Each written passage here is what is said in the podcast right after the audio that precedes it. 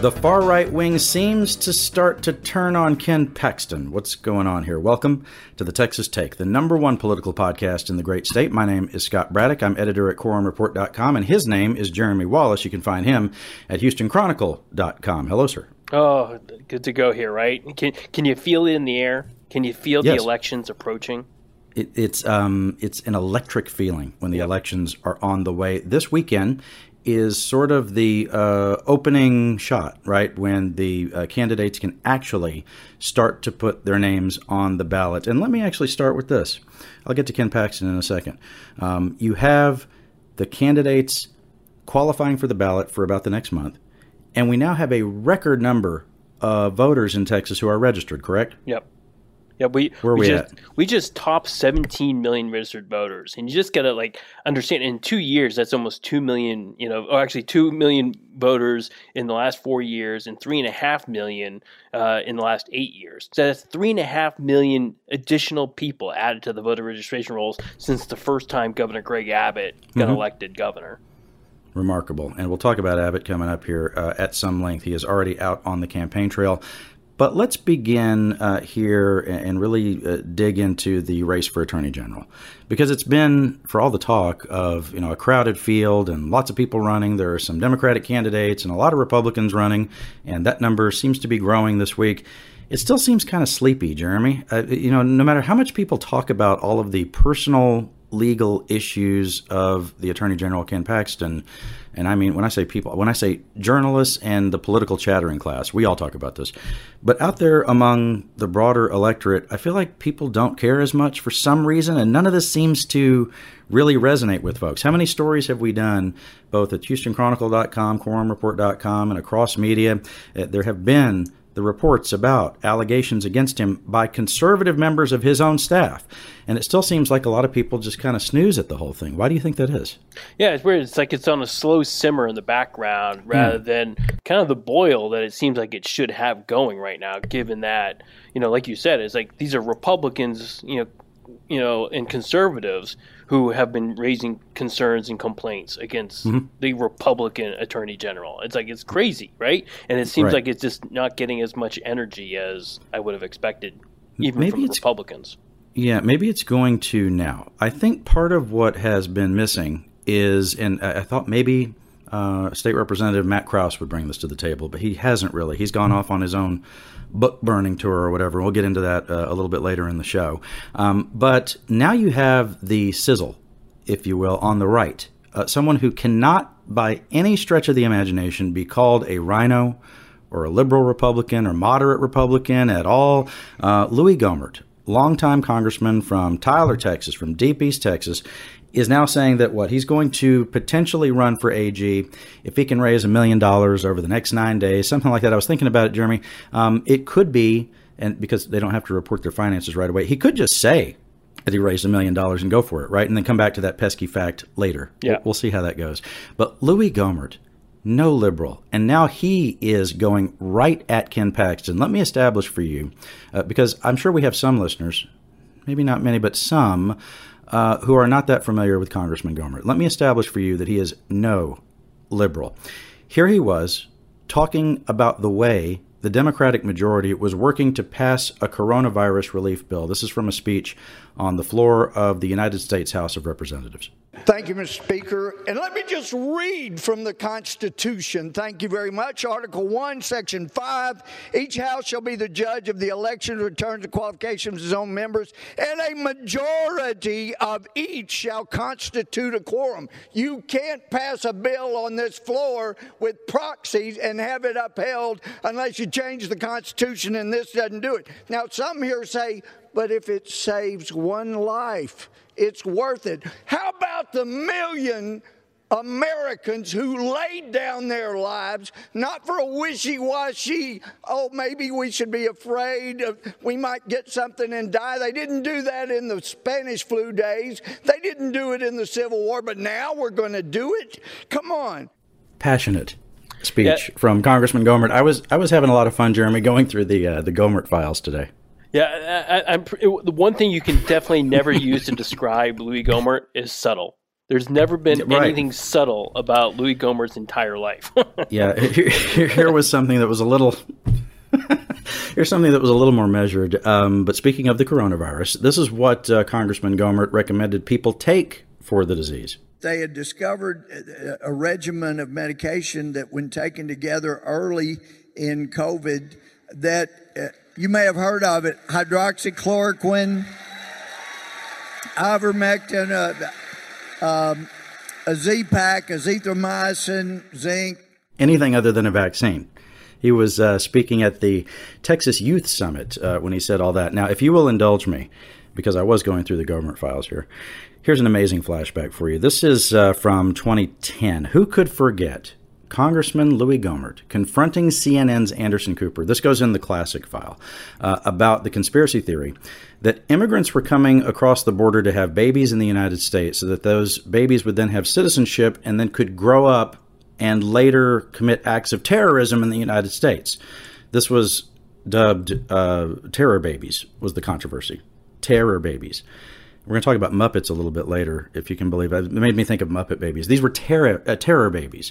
Um, and listen to Gohmert confronting Anderson Cooper on CNN when I was pulling the video of this, uh, Jeremy, when I was watching it. It's amazing to see how young Congressman Gohmert and Anderson Cooper look in this. So before going on the House floor and spreading this story, did you did you call the FBI? You're going to keep me honest. You tell the world that you got an FBI statement. You bring on a retired FBI uh, former supervisor, and he says, We were not aware of any credible report that this was going on.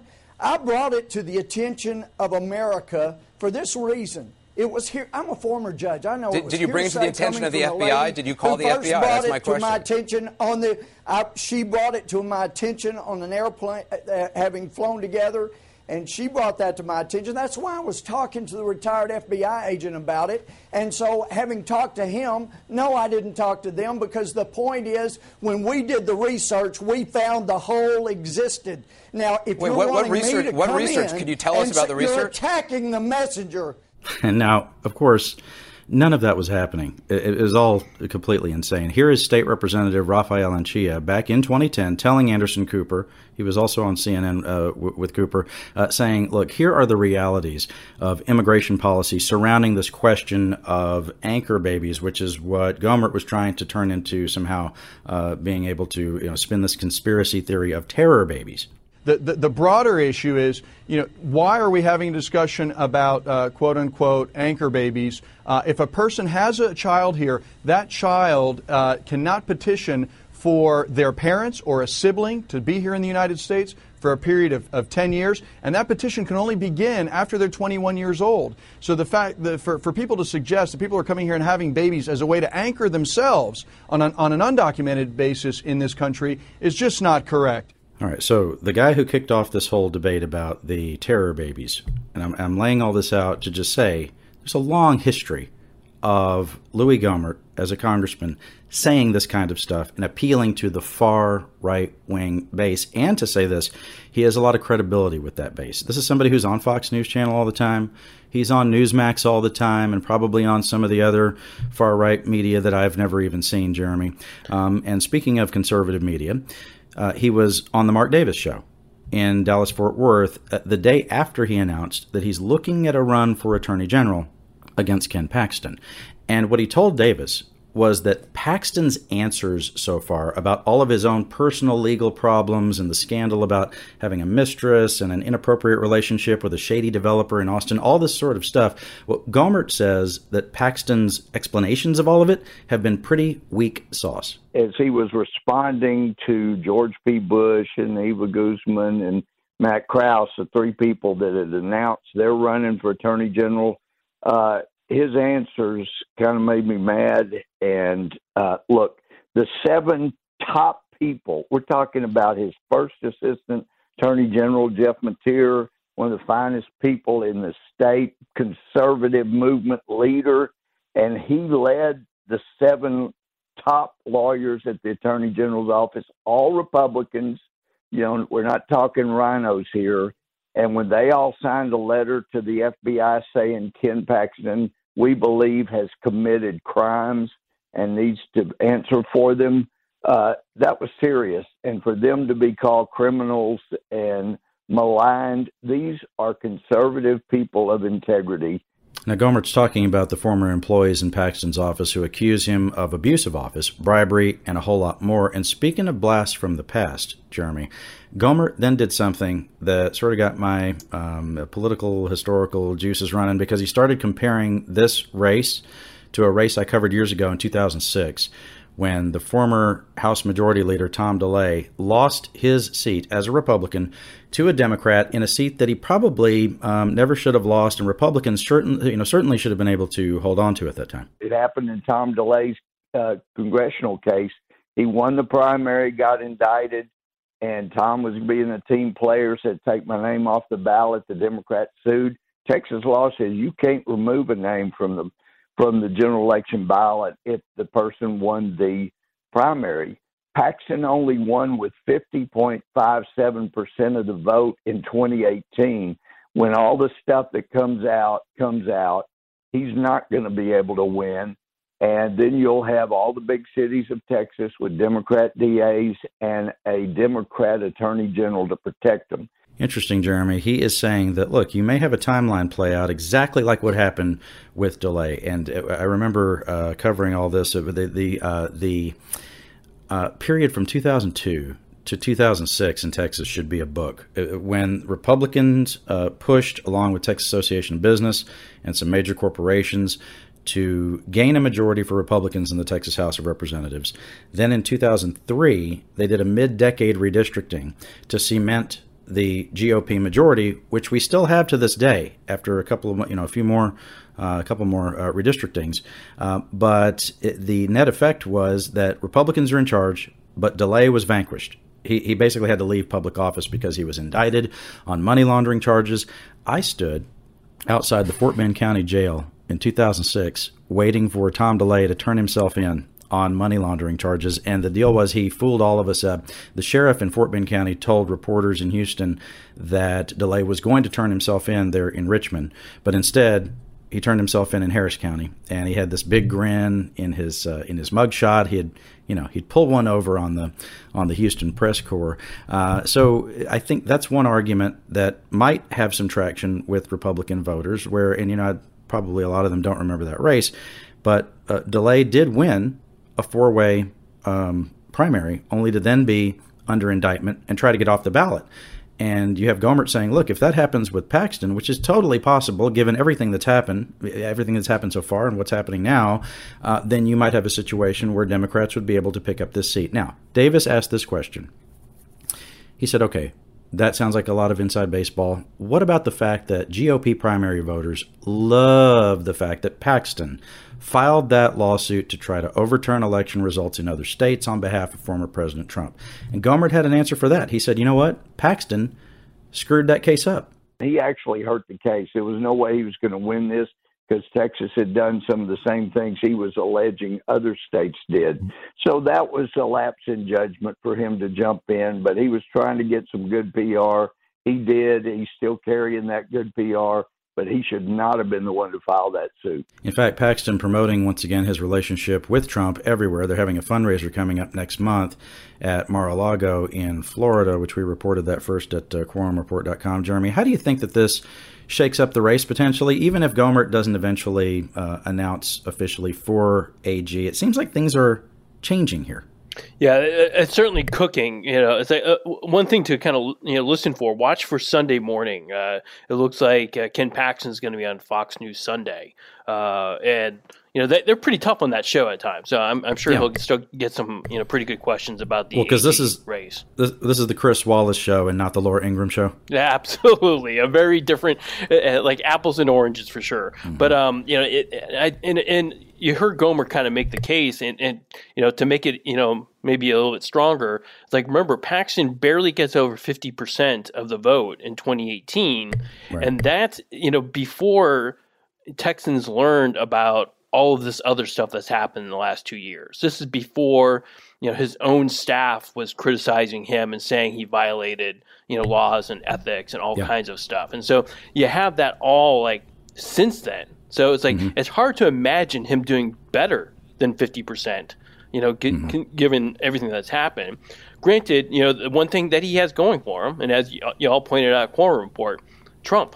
Trump has already yeah. endorsed him you know, he knows he has the support of you know President Trump, so he could win this primary mm-hmm. with you know Trump's support, but then be very vulnerable for Democrats. And I'll say right now, if there's any Democrat or any Republican that's going to lose their reelection in Texas statewide, it's going to be Ken Paxton first. If you had that, to pick one, he'd be the first yeah, one. Yeah, if you had to say, okay, you have to pick one that's going to go, it's like that mm-hmm. could go. Most likely to go down would be Ken Paxton, just again based on you know the the scandals around him yeah. and the fact that he barely survived a race against Justin Nelson, who nobody knew in 2018 when he was running against Ken mm-hmm. Paxton. Mm-hmm. It's not like he had a lot of money to make much hay out of it. The Democrats, you know, depending on who comes out of their primary, I'm sure are going to be able to find a national, you know, fundraising source to go against this guy who's become a national figure. Right. Um, on the campaign trail, Greg Abbott down in South Texas. He was in uh, Nueces County, in Corpus Christi, at one of those uh, one of those dance halls down there that kind of looks like Gruene Hall, but it's not. Yeah, exactly. Right? It has like the facade of Gruene Hall actually in but it, it's not. and I'm like, is that real? Um, and you traveled down there th- this past weekend to check out what kind of messages that Abbott is delivering to some of these crowds that showed up uh, in his uh, different uh, appearances. We saw that he was promoting videos of himself in Cameron County and a few other places. So you wanted to, you know, get down there and figure out uh, what these reactions are like, right? Let's listen to some of uh, what you heard him say there. First of all he was talking about the fact that uh, South Texas, in uh, a lot of ways, relies on the oil and gas industry, and this is always, uh, you know, one of the greatest hits, right, for Texas Republicans, is to say that GOP leadership here is on the side of the oil and gas industry, and the Biden administration is against it.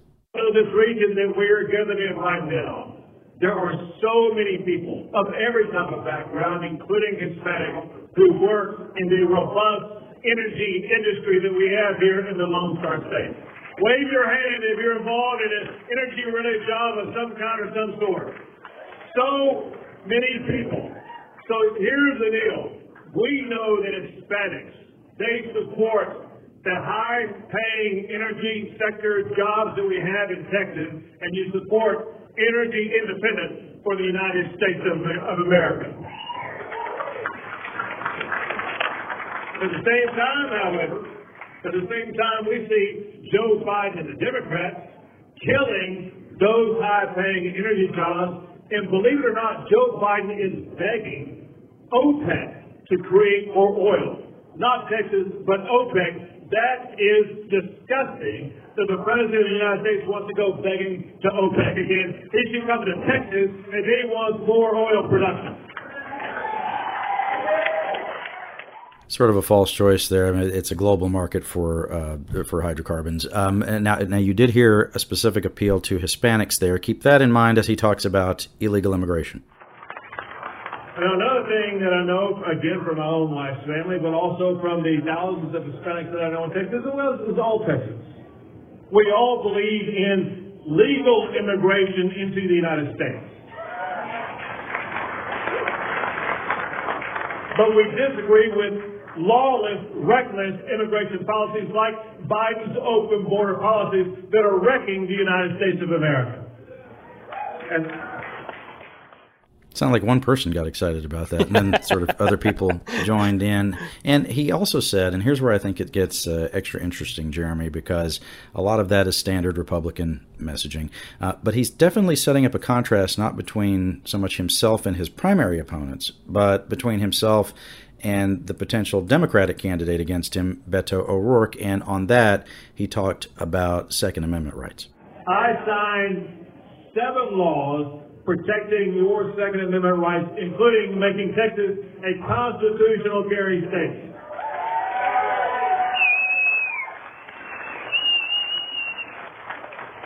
Presented a law making Texas a Second Amendment sanctuary state, prohibiting Joe Biden from coming in and taking your guns the way that Beto O'Rourke said he was going to do. So Beto's going to take the guns. Biden's going to take the guns. What I mean, I, I, can kind of hear the crowd reaction, but but what did they look like? What did they sound like? You were there. Uh, one of the things that I always tell young reporters when they're first covering a campaign rally is turn around and look the other way. Like you look at the politician, but then turn the other way. See what is the intensity level of the crowd. How were they receiving all this, Jeremy? Yeah, well, well, it, it, it, this was a set up crowd for sure. You know, it's like the, the places where you know Governor Abbott has been in the last week. Uh, place he's been in Midland and Nueces County, uh, and speaking to groups that are. Uh, uh, very Hispanic. They're like Hispanic Republican groups are, are, have put these you know events together, and mm-hmm. so he's speaking to this crowd, which you know, you know, put it in the context of you know what we know about what's happened in the last couple of election cycles. You know, here he is trying to you know grab onto that glimmer of hope that a lot of Republicans say Donald Trump has given them with Hispanic voters, particularly in South Texas, and you could hear it in those clips that Abbott was just laying on strong. If if it, the, the I didn't count the number of times I heard the word Hispanic, but it was mm-hmm. a lot. it was a frequent mention of you know him you know being married to somebody who's Hispanic right. and him understanding Hispanics and this is important to Hispanics and mm-hmm. I understand Hispanic. It's like it was a lot of that, and you, so it was kind of an overt, over the top pitch to kind of you know tell Hispanics, hey, don't listen to Beto. I'm the guy you want to go. And and the other interesting part was him being in Nueces County. Nueces County yeah. has become, you know, it's like it used to be a little bit more of a competitive zone. But uh, but you saw Donald Trump actually expand his margin of victory uh, from mm-hmm. 2016 to 2020 uh, down there. Uh, okay. But what's interesting is Beto carried it, so he's kind of been the weird like anomaly in the whole thing. Where Beto, so you know, put in the context of Abbott is in a county that Beto O'Rourke won, trying mm-hmm. to appeal to Hispanics on oil and guns, and trying to remind everybody of how he and Republicans think Beto went too far to the left during his presidential campaign, right. and are hoping that will sink him in 2022. Well, and I heard him mention Beto there when he was talking about guns. Did he talk about him a lot, or was it kind of confined to the comments about uh, about the Second Amendment, or was was there more of that? Yeah, more more confined to the Second Amendment. It was really mm-hmm. kind of the only area that he went after Beto specifically. Most of the rest of it was about you know you know trying to go to Biden and the Democrats, talking about them being socialist and how you know he's going to fight the socialism, and you know he brought up you know like obviously the greatest hits, oils, oil, border, guns. you well, know, it's I, like you got to have those things. But he also brought up critical race theory, and right. afterwards, I talked to him, and he told me it's like like seeing what happened in Virginia. He thinks the same kind of stuff is going to happen here, where there's really? a lot of frustration with the Biden administration, and it's going to come out in either critical race theory, he said, and in oil, in you know the economy, and he mm-hmm. thinks that's what that's the route in Texas to protect him going into 2022. That's interesting. You know, he was on uh, NBC Five in Dallas talking about this whole issue of whether there is pornography in our public school libraries, and I say issue. I'm using that word loosely. The reason I'm using it loosely is because there has been one reported case of this. Allegedly, there was a book uh, in the Keller ISD that depicts homosexual sex between cartoon characters. It's a, a graphic novel, right? Um, and um, it is something that Abbott and other Republicans have seized on to say once again, there's something in our schools that parents don't like and should be able to have input on. And you mentioned Virginia, where uh, Terry McAuliffe, the Democratic candidate, gave Republicans everything they ever needed with one sentence by saying during a debate that parents shouldn't be telling the schools what they should teach the children at some point you have to blame the candidates themselves for the way this stuff goes is my point. But abbott was asked about this by julie fine who's the reporter there at the nbc station in dallas about whether he wants school administrators or employees to be arrested over this because he has said that it's potentially criminal activity going on at public school campuses all across the state. The reason why we're doing this, Julie, is, is I have seen this material that was in school books in an ISD in the state of Texas, uh, and it, it is pornographic material. It, it, it, meets the definition of pornography. Uh, and state law prohibits uh, the dissemination of pornography to anybody uh, under the age of 18. And so uh, that's a criminal violation, and that criminal violation has occurred. Now, she asked him specifically whether or not someone should be arrested. That was the answer. So he's not saying yes, right? To, in response, he's saying that this has happened, and you heard him say it happened once at the place that I mentioned in the Keller ISD. Uh, it was a book called Gender Queer, and it depicts cartoon sex, as I said, between two men. I'm saying that because it's a comic book, um, and if it's offensive, then you know to, to certain people, maybe it shouldn't be in the in the school library. I saw where some, and again, one one incident of this apparently. I saw where some libraries were doing demonstrations online, Jeremy, of what the uh, shelves in their libraries would look like if you started to take out every book that might offend someone, and you end up with empty shelves, right? The um, T- uh, Texas State Teachers Association, when all this stuff first started to trickle out about offensive books in uh, school campuses, they said it's a witch hunt, plain and simple. And this keeps happening a lot, where there might be something where there's a little grain of truth to something, but then it gets blown completely out of proportion. And you have a Texas House chairman sending letters out to school districts saying, we need to go look at what's in the classrooms and in the libraries and figure out what's going on there, demanding transparency from school districts, which I think is fine if, if it was just about that. But then the same chairman who wants transparency will not say where he got his list of 800 books that he's asking about, and he didn't hold a vote in his committee on whether he should, you know, be able to send this letter to school districts all over the place. So Abbott pushing all in on this.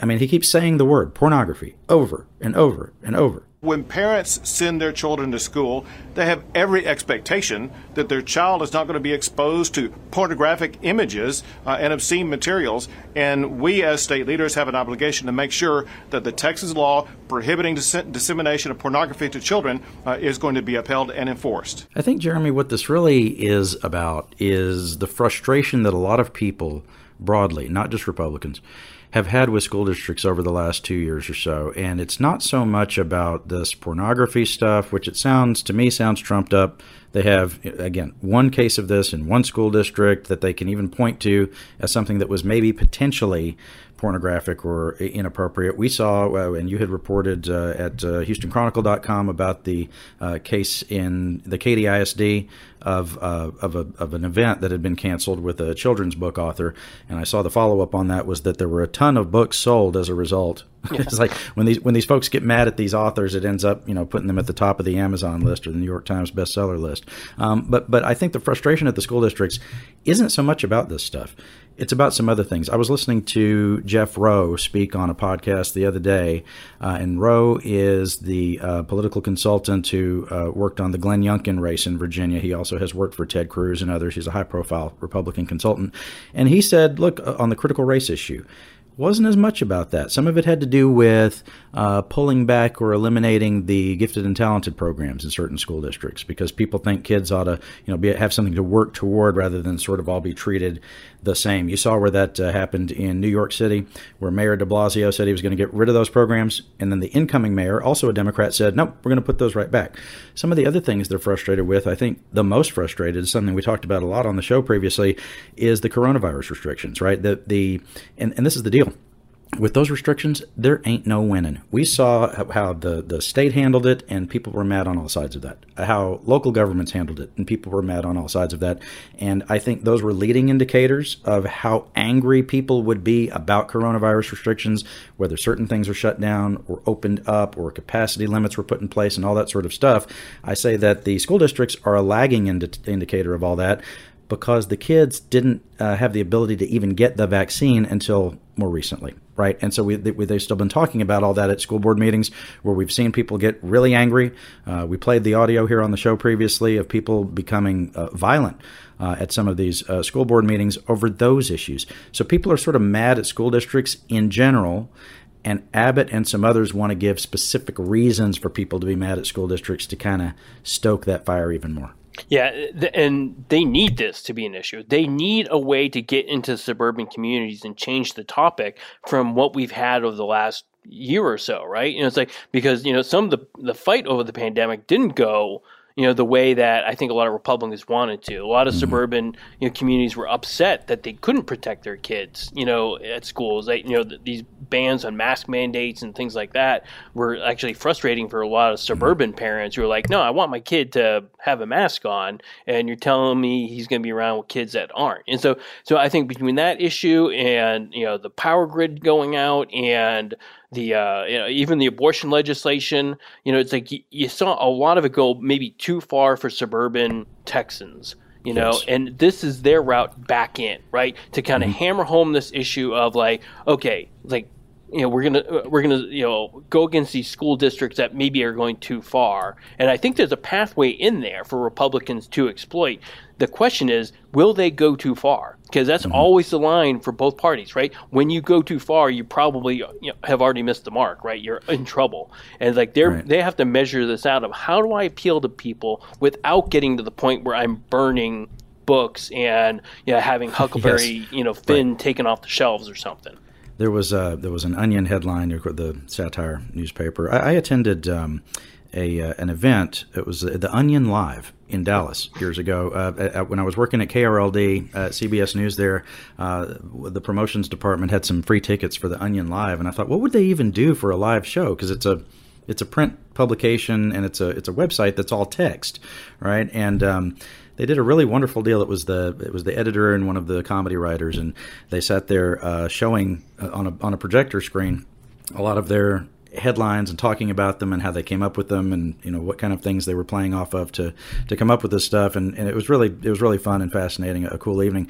Um, this all reminds me of an onion headline um, that I saw uh, two days ago where it said uh, Texas school di- and it's it's a spoof folks.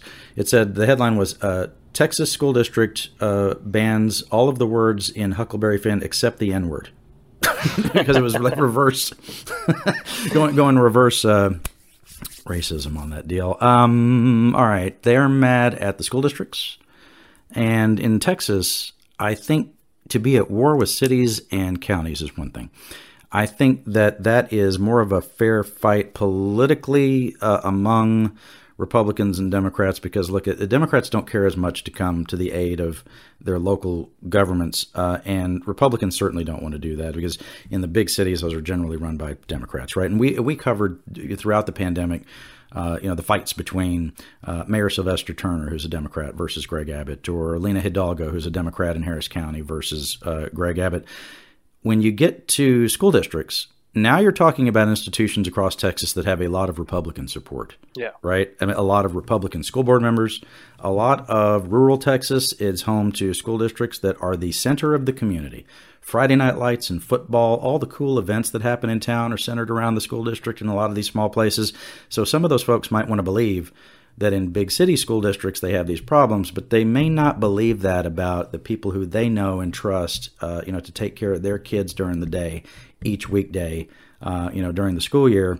To ask them to be pissed at the school districts in those places, it's a little bit different question. I started to believe, Jeremy, years ago, that the Tea Party was a real thing when, and you know, we heard all this noise after 2008 and 2010 uh, about all the anger and backlash against President Obama and his administration, the Tea Party, and they were just, you know, really blowing up big all over the place. And of course, you had the big uh, wins for Republicans in 2010 as a backlash to Obama's victory in 08. I started to believe that this thing is a real thing when bond issues in school districts around the state in Katy and in Allen and some of these other suburban places to build football stadiums when some of those bond issues started to fail. Yeah. Because Tea Party groups were campaigning against them. That told me that this isn't just talk, that this is something with real political power at the moment, although I'm not sure how durable all that was. Eventually, a lot of those places did build their stadiums. So you, go, you kind of go back and forth on that. I think about institutions that have broad, not just political support, but everybody likes them, right? School districts. What else? What else could people be mad about that everybody loves? You never would have thought that in the year of our Lord 2021, the figure in the United States that would be such a lightning rod would be Big Bird. Would you? No, definitely. Would you have not. guessed that? That No, would that's, be that's my childhood, you know, on trial. I think. well, yes. Um, let's turn on Fox News Channel and listen to Harris Faulkner interviewing Congressman Chip Roy, they got into this question about Big Bird promoting, of all things, vaccines to our children. Government funded, I want to make that clear, PBS, government funded, is using Big Bird to push vaccines for children. Now, before I let Harris Faulkner say anything else, I do want to point out when she says government funded PBS, the Corporation for Public Broadcasting estimates the annual cost to an American taxpayer per year for public broadcasting is $1.35. Most that means most of you are paying nothing for it. Exactly nothing for it. Millionaires and billionaires probably pay 10 bucks for it. Something like that. Uh, that's the average, right? Okay. So, facts aside, the outrage over Big Bird continues. Big Bird's account tweeted this out. I got the COVID 19 vaccine today. My wing is feeling a little sore, but it'll give my body an extra protective boost that keeps me and others healthy. Senator Ted Cruz responded this way Government propaganda for your five year old. One user wrote, Holy cow, the indoctrination is real. Another joked, What's the treatment for myocarditis? In birds. And now the president is getting in on the act, tweeting, Good on you, Big Bird. Getting vaccinated is the best way to keep your whole neighborhood safe. Congressman, your thoughts. Well, you just saw this morning in the Wall Street Journal a story, and you referenced myocarditis, about the studies that are now underway about the harms that might befall our children and those uh, that might take the vaccine and have these heart uh, issues. And so it is incumbent upon the American people to want to defend their own families, take care of their families. And now you got the government, in its infinite wisdom, coming in and trying to do propaganda to encourage kids to do superheroes. Pfizer actually ran a commercial calling kids superheroes for going and doing this and getting the vaccine. It's, it's absurd. This is why I've publicly said I will take no money from Pfizer. I'm not going to take any money from a company mm. that's going to engage in that kind of propaganda. And frankly, I think Republicans, including the 13 who abandoned us on Friday and left us hanging in the wind, we need Republicans to stand up and say that we're not going to fund government on December 3rd with a continuing resolution if these mandates stay in place. So I'm calling on my colleagues to stand strong and not fund a government that's going to go do propaganda on our kids and put these unconstitutional mandates in place. All right. I have a few things to say about this, Jeremy. I, I, I, do think that we should clear one thing up. What he said about myocarditis in children is extremely rare, according to all of the research that I've seen and read about uh, in regard to the to the vaccine. Um, but to add to the silliness of all of this, attacking Big Bird, the anger at the Muppets suddenly, um, is that you know Big Bird was promoting vaccines as early as 1972. Something's going on down at the store. I wonder what's. It's kind of funny. I mean, it's strange. I mean, there's. Well, there's all kinds of people, and they're all in a line, and they don't look like they're buying candy. And there's a sign that says, Don't wait, vaccinate. Not new, Jeremy. They've been doing this for quite some time. One of the things that PBS excels at and their programming excels at is teaching kids basic things, right? Like you know how to how to comb your hair, how to long how, how to get along with your brother and sister without having a fight, that sort of stuff. Reading, writing, mathematics. The mathematics didn't sink in as much as you know, with me as it did with you. You seem to be better at, at numbers. But I think about the fact that in my own life, as somebody who grew up in rural Texas, where and we were talking about this a little bit in the in the pre-show, where our producer Sarah pointed out that look, uh, PBS, a lot of this programming is invaluable for children who are in urban areas, maybe don't have uh, the best access to education and, and those sorts of resources, uh, but also for a kid like me who grew up 30 minutes from El Campo, Texas. You know, it was an hour round trip to go from our family farm into the little town that most people never even heard of and then go back, right? So a, a, a trip into town was a big deal for us. It was one hour on the school bus when I got picked up at 7 a.m. to get to the school at 8 a.m., um, we lived out in the country. We didn't have any cable TV. We didn't have um, any of this stuff. Uh, no internet, nothing like that. That sounds like a different world, right? But you know there are kids in Texas right now today who have the same experience. Oh yeah, right. Maybe not in Wharton County where I grew up, but out in far west Texas, other places, uh, you have kids who don't have those kind of resources. And in my uh, in my life, as someone who grew up very isolated on a farm, um, those kinds of programs were invaluable to me. I didn't even get to see all of the shows that I wanted to see on PBS because the bus ride was so long back to the house. You know, I think uh, one of my favorite shows, I only ever saw like the last 10 minutes of it because the bus ride was so long to get home. People ask me, Scott, how are you able to be somebody who can give big, you know, public speeches to big business groups and things like that, go on the radio all the time, do a podcast, write news stories and all these sorts of things? Well, you know, I was learning at an early age about being more confident about yourself, learning about the outside world from some of these programs. And when I think about my career path, which was first as a disc jockey at 16 years old in Brenham, Texas, how did I get into doing news? Well, I've told this story before, but I'll tell it again. I was working later, uh, two years later, uh, at 18 years old in College Station, KAGG, Aggie 96, Gig'em.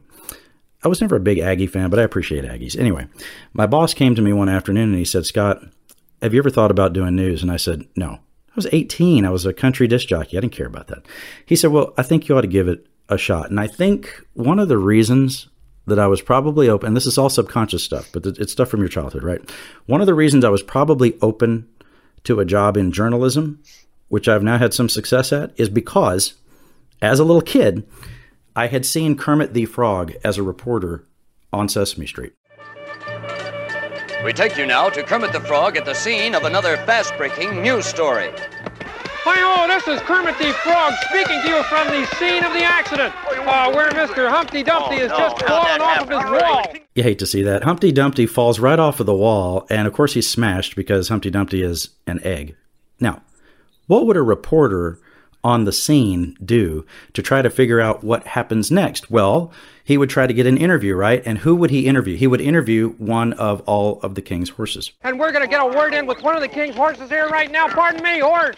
Uh, Kermit the Frog here, Sesame Street News. Can you tell us uh, just what's happening with Mr. Dumpty over there? Well, uh, Dumpty's a tough egg. Yeah, tough Not what egg, you'd yeah. call hard boiled or Uh, anything. hard-boiled, But right. he had a pretty bad fall. Bad fall, yeah, you say? You, you can see part of him over there. Yes, that's part. mhm. Yeah, there's another part of him. Uh, gotcha. Another yeah, part. And right there, that's the final part right there. That's the last of him. Yes, I see. Yep, well, I got to get back to work, Frog.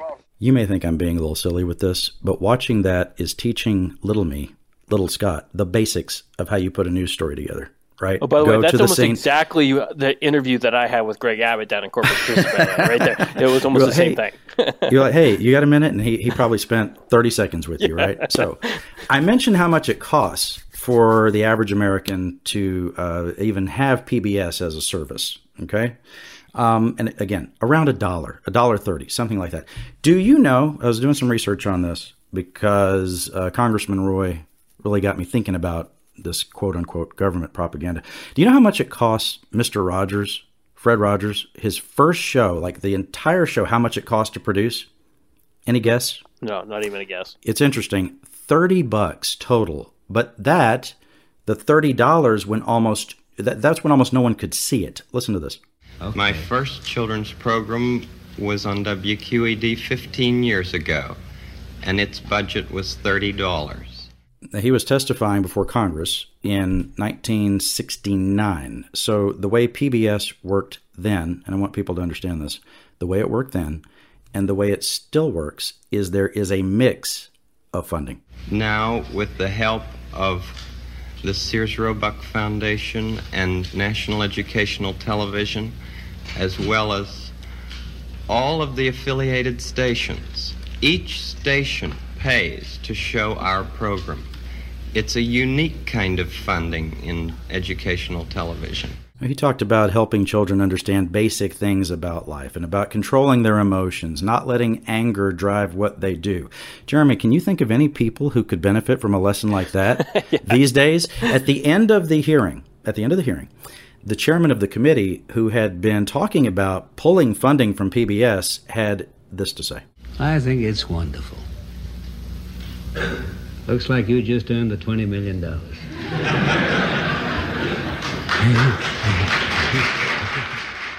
serious question here, Jeremy. Do you think that if Mr. Rogers today uh, was still around and there was the question about you know propaganda on PBS of trying to you know indoctrinate children to take vaccines, and then you had Republican members of Congress saying they shouldn't even get any tax dollars, what kind of reception do you think uh, Mr. Rogers would get if he went to testify now in Washington? I could imagine some of the folks who we have featured on this show, like Louis Gohmert or Chip Roy having some really ugly things to say. I could almost imagine that PBS might not want to send Mr. Rogers up there to be put through that.